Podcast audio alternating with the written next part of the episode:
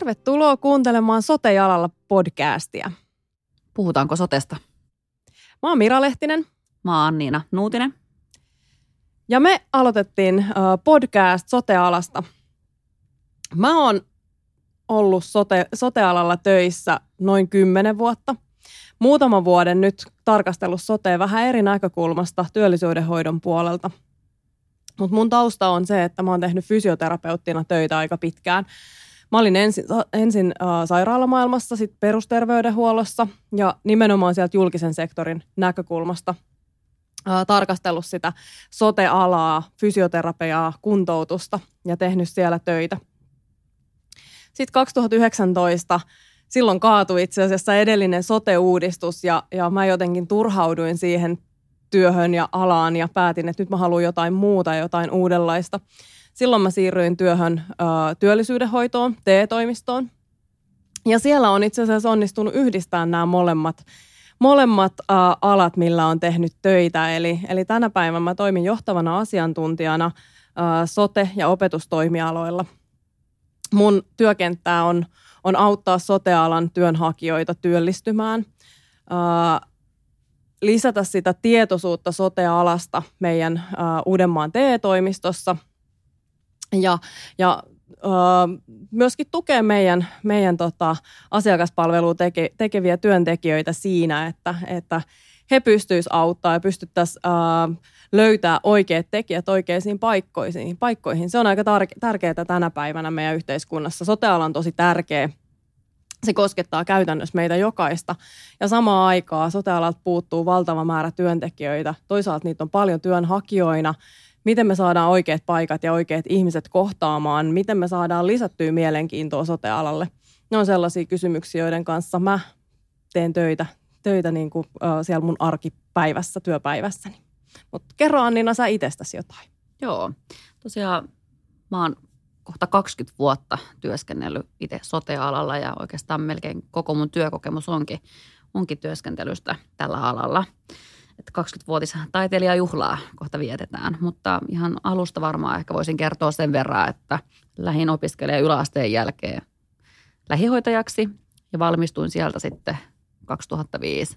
Ja sieltä sitten lähihoitajan tehtävissä olin jonkun aikaa. Olin päivystyksissä, ensihoidossa, perust, perustason ensihoitajana tein töitä ja siitä sitten lähdin opiskelemaan lisää, lisää sitten ja valmistuin sitten 2012 ensihoitaja sairaanhoitajaksi ja siitä lähdin sitten työskentelemään eteenpäin. Ja olin jonkun aikaa siinä sitten sairaaloissa, päivystyksissä ja ensihoidossa työskentelin ja perustin oman yrityksen ja toimin tämmöisen kotisairaanhoidon yrittäjänä ja, ja niitä töitä tosiaan tein jonkun aikaa ja siirryin sieltä sitten esimies työhön ja opiskelin myös tätä johtamista. Ja tällä hetkellä mä työskentelen tämmöisessä tehostetun niin kuin palveluasumisen yksikössä, missä on vammautuneita, neurologisia vammautuneita asiakkaita tai muuten vammautuneita.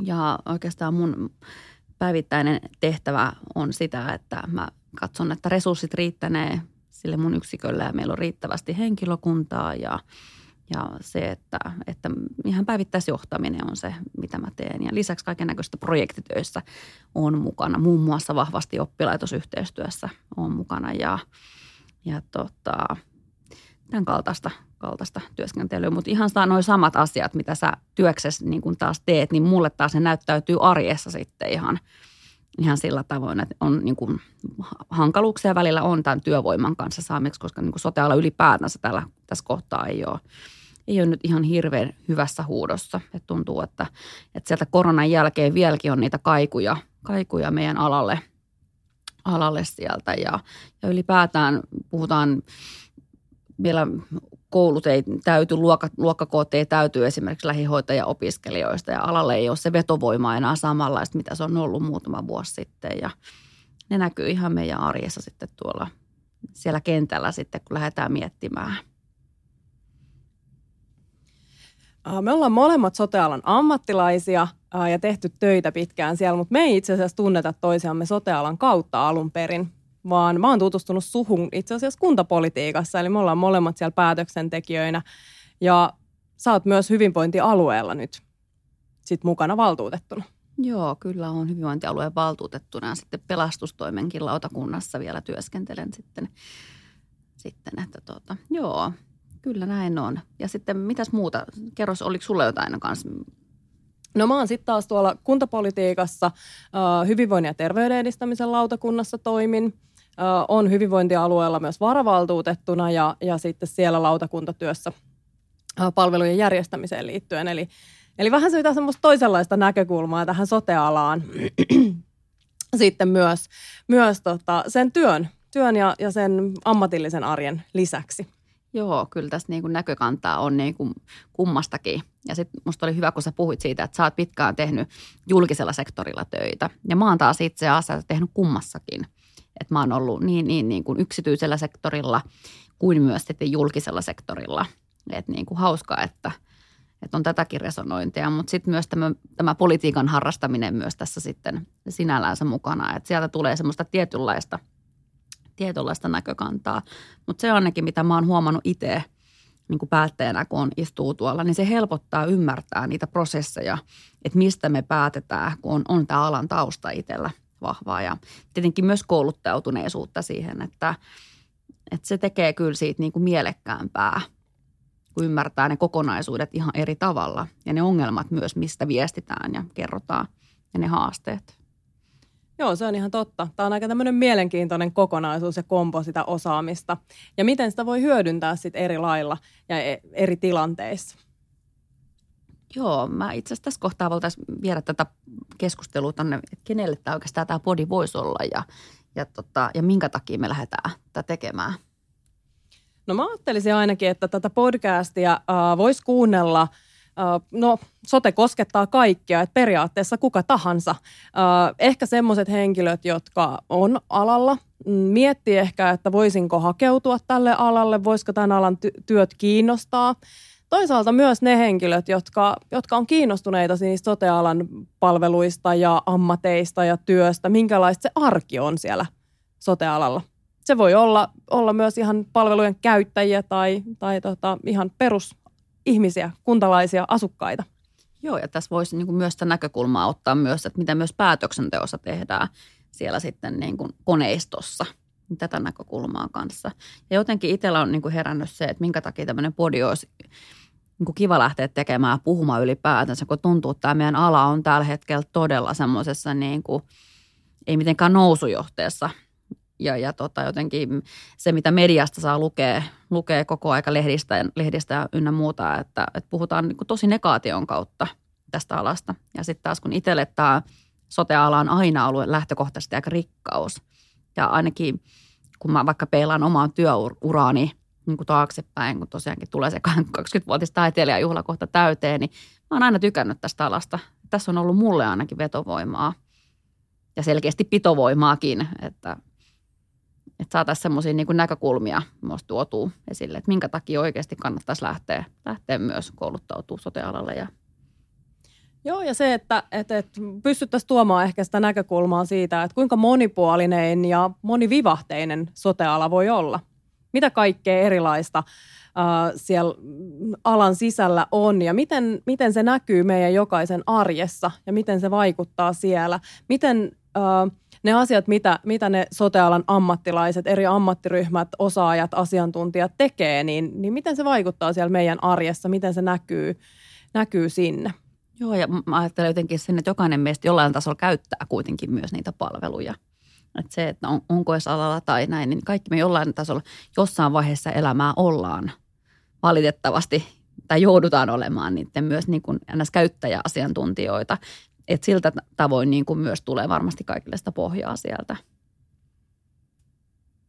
Puhutaanko vähän tästä meidän nimestä vielä, että sote-jalalla, että miten tämä lähti oikein, meiltä niin kuin luonnistuu tämä ajatus ja, ja pallotellaan vähän, kerrotaan muille. Joo, ensinhän me puhuttiin siitä, että nimi voisi olla puhutaanko sotesta tai puhutaanko vähän sotesta, koska me halutaan nimenomaan tuoda alaa esille ja mm, nostaa sitä sotealan eri kasvoja ikään kuin ja näkökulmia alalta. Sitten kaivattiin jotain vähän semmoista ytimäkkäämpää ja itse asiassa se oli mun mies, joka heitti ton sotejalalla. Siihen liittyy tietyllä tavalla aika ajankohtaisuus tähän maailmantilanteeseenkin. liittyen. Uh, Mutta sitten toisaalta ehkä se kuvaa sota, sotealaa myöskin. Se tulee sieltä sotajalalla ajatuksesta vähän käänneltynä, mutta sotessakin on käyty työtaisteluita, on haasteita sen henkilöstön saatavuudessa. Tietyllä tavalla alakin on noussut vähän barrikaadeille ja ruvennut puolustamaan itteensä ja puhumaan kovempaan ääneen. Et tietyllä tavalla ehkä se sote-jalalla on aika hyvä kuvaamaan ajankohtaisesti myös sote-alaa. Joo, mä itse jotenkin näen sen, että me ollaan tässä vähän sote-jalalla koko aika ja just sen position kautta on kiva lähteä ainakin itse niin sitä puhumaan. Joo, ja mä ainakin näen sen kuitenkin myös semmoisen positiivisena asiana, että sote-ala tavallaan ryhdistäytyy ja, ja haluaa nostaa myös itse sitä omaa profiiliaan. Ja, ja sitä kautta mekin halutaan tuoda sitä positiivisesti esiin. No mutta mitä me ollaan Anniina suunniteltu? Minkälaisia jaksoja ja minkälaisia vieraita meille on tulossa? Me ollaan suunniteltu vaikka mitä yhdessä. No lähinnä varmaan just se, että otetaan esimerkiksi järjestöasiantuntijoita mukaan kertomaan eri alojen niin kuin sote-alan ammattilaisia. Voisi tulla kertoa sieltä heidän arjestaan, että, että miltä se arki näyttäytyy sitten sieltä ihan oikeasti pääkallopaikalta. Joo, ja sote-alallakin on niin paljon eri ammatteja ja erilaisia tapoja työllistyä. Sä voit toimia yrittäjänä, sitten on sosiaalipuolen palvelut, on terveydenhuolto, on tosiaan niitä järjestötoimijoita, erilaisia yrit, yrityksiä ja yrittäjiä, on isoja toimijoita. Toisaalta sotealalla toimii valtava määrä pieniä yrittäjiä tai keskisuuria yrittäjiä. Eli tosi monennäköisiä ajatuksia ja koska me ollaan pitkään toimittu alalla ja me tunnetaan ihmisiä, niin meillä on aika hyvät verkostot ja saadaan varmasti mielenkiintoisia vieraita mukaan Kyllä. kertomaan tästä. Joo, esimerkiksi pelastustoimi on varmaan ihan myös mielenkiintoinen ja muuta. Sitten mä ajattelin myös, että voitaisiin ottaa esimerkiksi ihan sit myös niin kuin sieltä niin kuin ns, että miltä sitten tuolta vähän tyysemmästä politiikan tasolta myös, että mitä, minkälaisia niin kuin päätöksiä tehdään ja miten, niihin, miten se niin kuin vaikuttaa ja mi, mihin, miten niihin päätöksiin niin kuin päädytään ja niistä prosesseista niin kuin kulissien takaa, niin se olisi myös kiva ottaa tässä jollain tasolla mukaan. Joo, se on ihan totta. Uh, nyt hyvinvointialueet on aloittanut, niin, niin se päätöksenteko on itse asiassa tosi isossa roolissa ja tosi tärkeää siitä, minkälaisiksi ne palvelut hyvinvointialueilla muodostuu. Mistä, mistä sä oikeasti sen lääkäripalvelun tai hoitajan palvelun saat tai, tai kun sä tarvit neuvolaa, sosiaalipalveluita, missä ne oikeasti on, kuka niitä, niistä vastaa niin ne päätökset tehdään itse asiassa siellä päätöksenteossa ja se vaikuttaa suoraan sinne arkeen. Eli sen takia, vaikka se politiikka ja päätöksenteko saattaa kuulostaa ja tuntua tylsältä, niin ne vaikutukset on niin konkreettisia. Toivottavasti saadaan vähän ehkä niin kuin tuotuu myös sitä näkökulmaa, että miten se sinne meidän arkeen ihan oikeasti vaikuttaa. No joo, mä itse näen tuon kanssa saman että meillä on ikääntyvät niin kuin ikäryhmät on tulossa, että meillä on oikeasti niin kuin isoja haasteita tulossa lähitulevaisuuteen, niin myös ehkä sitä ajatusta kiva käydä keskustelua läpi asiantuntijoiden kanssa. Joo, just näin. Ja toivottavasti saadaan monipuolisesti erilaisia näkökulmia. Ja itse asiassa olisikin aika kiva kuulla myös meidän kuulijoilta, että minkälaiset vieraat ja minkälaiset asiantuntijat kiinnostaa. Joo, olisi kiva kuulla, kuulla ja saada vaikka vähän kommentointia tämän meidän podin jälkeen sitten, että tästä ensimmäisestä tiiseristä, että, että mitä, mitä toiveita olisi, niin voisi myös rakennella niin kuin siihen suuntaan myös.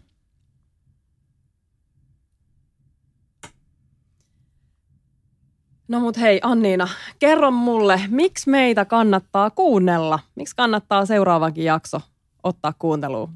No ihan ennen kaikkea sen takia, että me ollaan niin mielenkiintoisia kuunneltavia. Ei, mä, mä uskon jotenkin, että me saadaan tästä rakennettua oikeasti mielenkiintoinen, mielenkiintoinen podia. Ja sitten mä itse jonkun verran myös on podi suurkuluttaja, niin ei ole tullut ainakaan itsellä vastaa, vastaavaa podia. Että Joo, se on ihan totta. Me itse asiassa tämä ei ole ensimmäinen podcast-jakso, mitä me tehdään. Me tehtiin tuossa viime vuoden puolella vähän toisenlaisessa projektissa, mistä tämä ajatus tähänkin podiin itse asiassa syntyi. Me tehtiin podcast, jossa Annina pääsi kertoa omasta uratarinastaan vähän enemmän ja mä luulen, että kevään mittaan kuullaan, kuullaan lisää meidänkin uratarinoista, että miten me ollaan vaikka sotealalle päädytty. Ja silloin me puhuttiin siitä, että, että sotealasta ei oikeastaan ole sellaista podcastia, missä nostettaisiin alaa esiin ja, ja tuotaisiin niitä hyviä juttuja ja niitä mielenkiintoisia juttuja, mitä tällä alalla on. Ja sen takia me ajateltiin, että me, mehän tämä tehdään. Näin me tehtiin ja tehdään. Hei, tota, mutta oletko lukenut tuosta Töölön tapaturma-keissistä? Puhutaanko siitä vielä? Puhutaan vaan. Töölön sairaala on itse asiassa mun entinen työpaikka. Mä olin siellä, mitähän mä olin, puolitoista vuotta ehkä, fysioterapeuttina silloin aika uran alkuvaiheessa.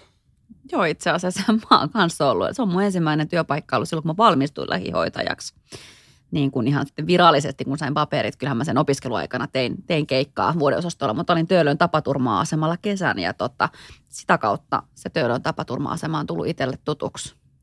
Joo, nythän mä ainakin luin viikonloppuun tosiaan uutisia siitä, että Tapiksen hoitajat uhkaa joukkoirtisanoutumisella, koska heitä ei kuunnella.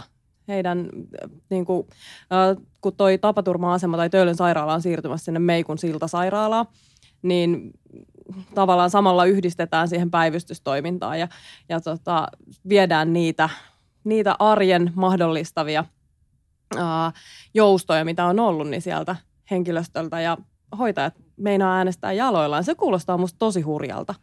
Joo, mun mielestä on ihan mielenkiintoista nähdä, että miten, miten sitten niin kuin se johto resonoi takaisin ja mitkä on sitten ne työvälineet ja millä tavoin saadaan. Ja nyt tämä on niin kuin, vähän niin kuin luottamuskysymyskin sitten. Että aina kun lähdetään tämmöisillä niin kuin isoilla ulostuloilla, niin siellä on aika isoja vahvoja tunteita, tunteita ja niin kuin takana yleensä. Ja mä ymmärrän myös senkin, että me vietetään niin paljon aikaa siellä työpaikalla, niin se, että me voidaan esimerkiksi vaikuttaa niihin työoloihin, työaikoihin. Että tämähän olisi ilmeisesti se suurin, suurin tässä, mikä niin kuin nousi nyt sitten ja mikä johti tähän on se, että, että siellä on kokenut työporukka, perehdytykset on tosi pitkiä aikoja sinne, esimerkiksi tapaturma-asemallakin, kun sehän on erikoisala.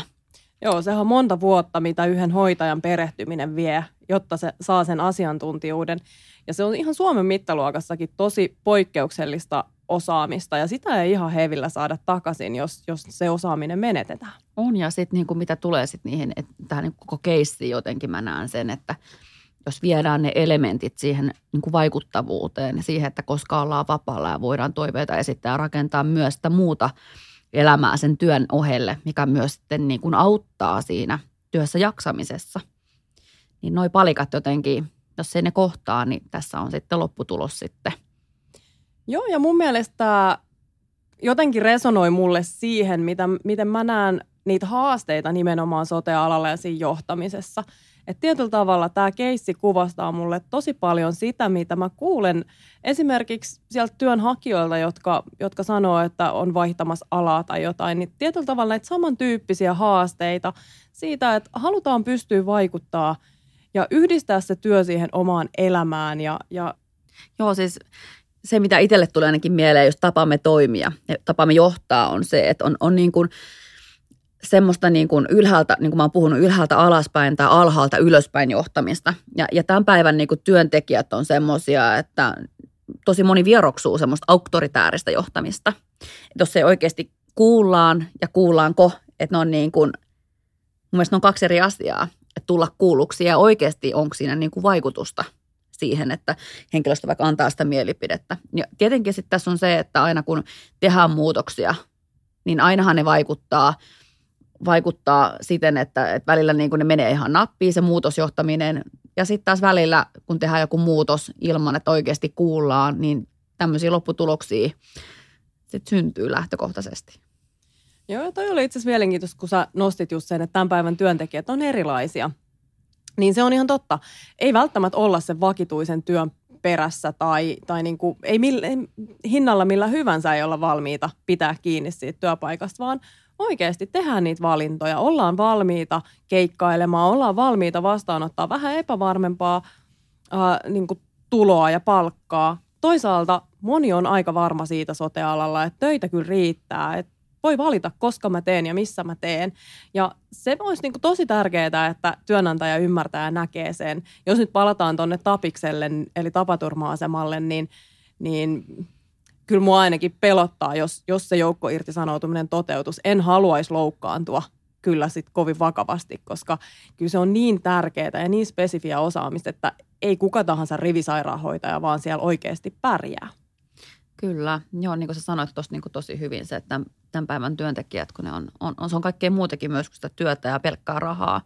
Se on myös se, että se työ, niin yhteisö on kouluttautunut, se on sitoutunut siihen yhteiseen tekemiseen. Siellä on se vahva ammattitaito taustalla.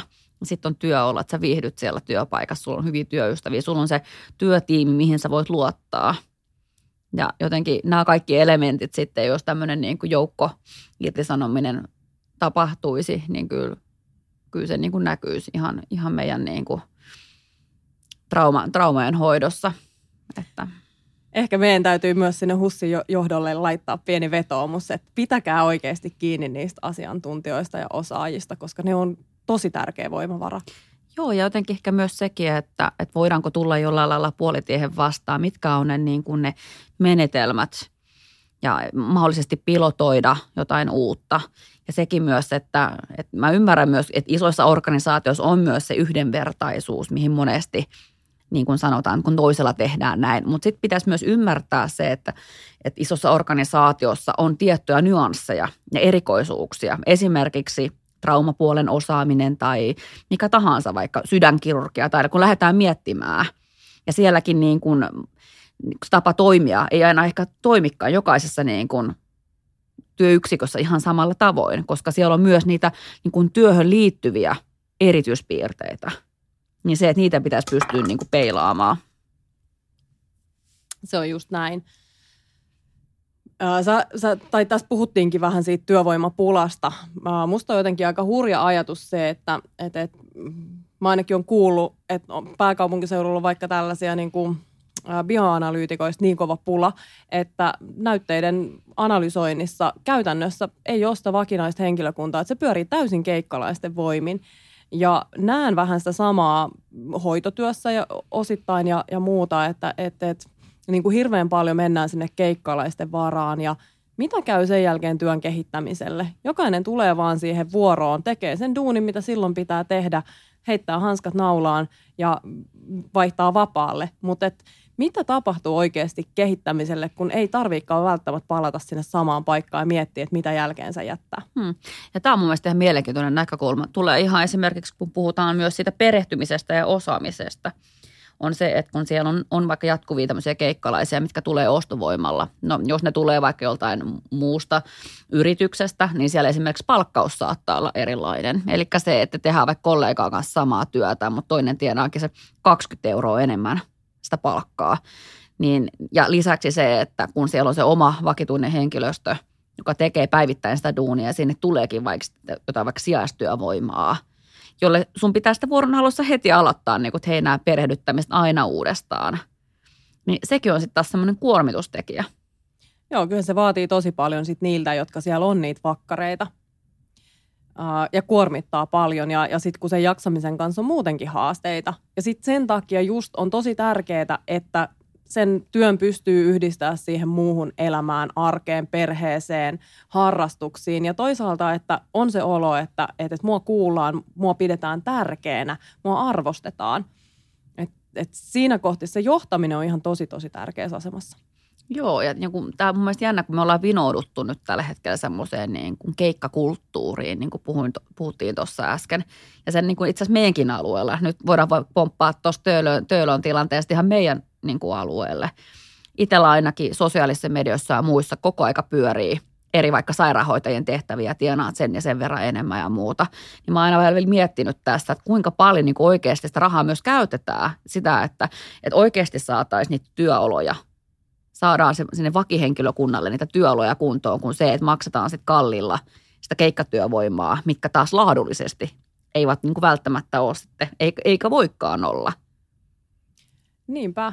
Ja sitten toisaalta, äh, kyllähän esimerkiksi just tässä, me ollaan tässä Keski-Uusimaalla, niin aika monta kertaa on, on törmännyt siihen, että ei edes niitä keikkalaisia saa, rahallakaan ei saa. Että vaikka olisi valmis maksaa osaajista ja työntekijöistä, niin ei vaan ole. Eli tavallaan se pula on kyllä niin huutava. Ja sitten sen takia ne keikkafirmatkin joutuu lähteä siihen hintakilpailuun. Eli tavallaan tarjoamaan aina vaan enemmän ja enemmän.